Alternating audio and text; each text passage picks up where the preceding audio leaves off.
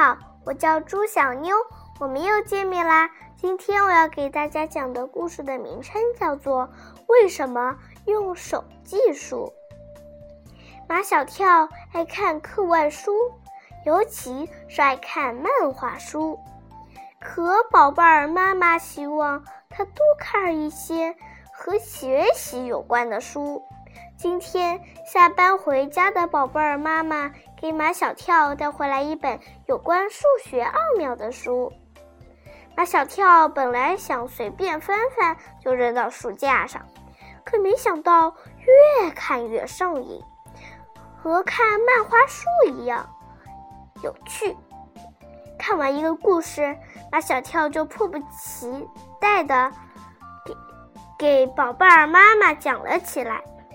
老妈，你知道为什么人类最开始用手计数吗？马小跳一本正经地问道。为什么呀？宝贝儿妈妈问他。马小跳拿出那本书，边看边给宝贝儿妈妈绘声绘色地读起来。在人们人类还没有产生关于数字的语言之前，手指。为了人们计数提供了方便，因为几乎所有的人都有十个手指，计数的时候可以通过触摸手指帮助记忆，也可以不用语言而只用手指来互相交流数量。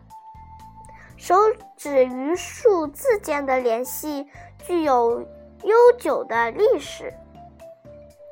原来是这样啊，宝贝妈妈说：“那你知道为什么人类要发明数字吗？”马小跳问，又问道：“是为了防止被骗。想象一下，如果你捕到了十条鱼，你就让你认识的人帮你把鱼带回家。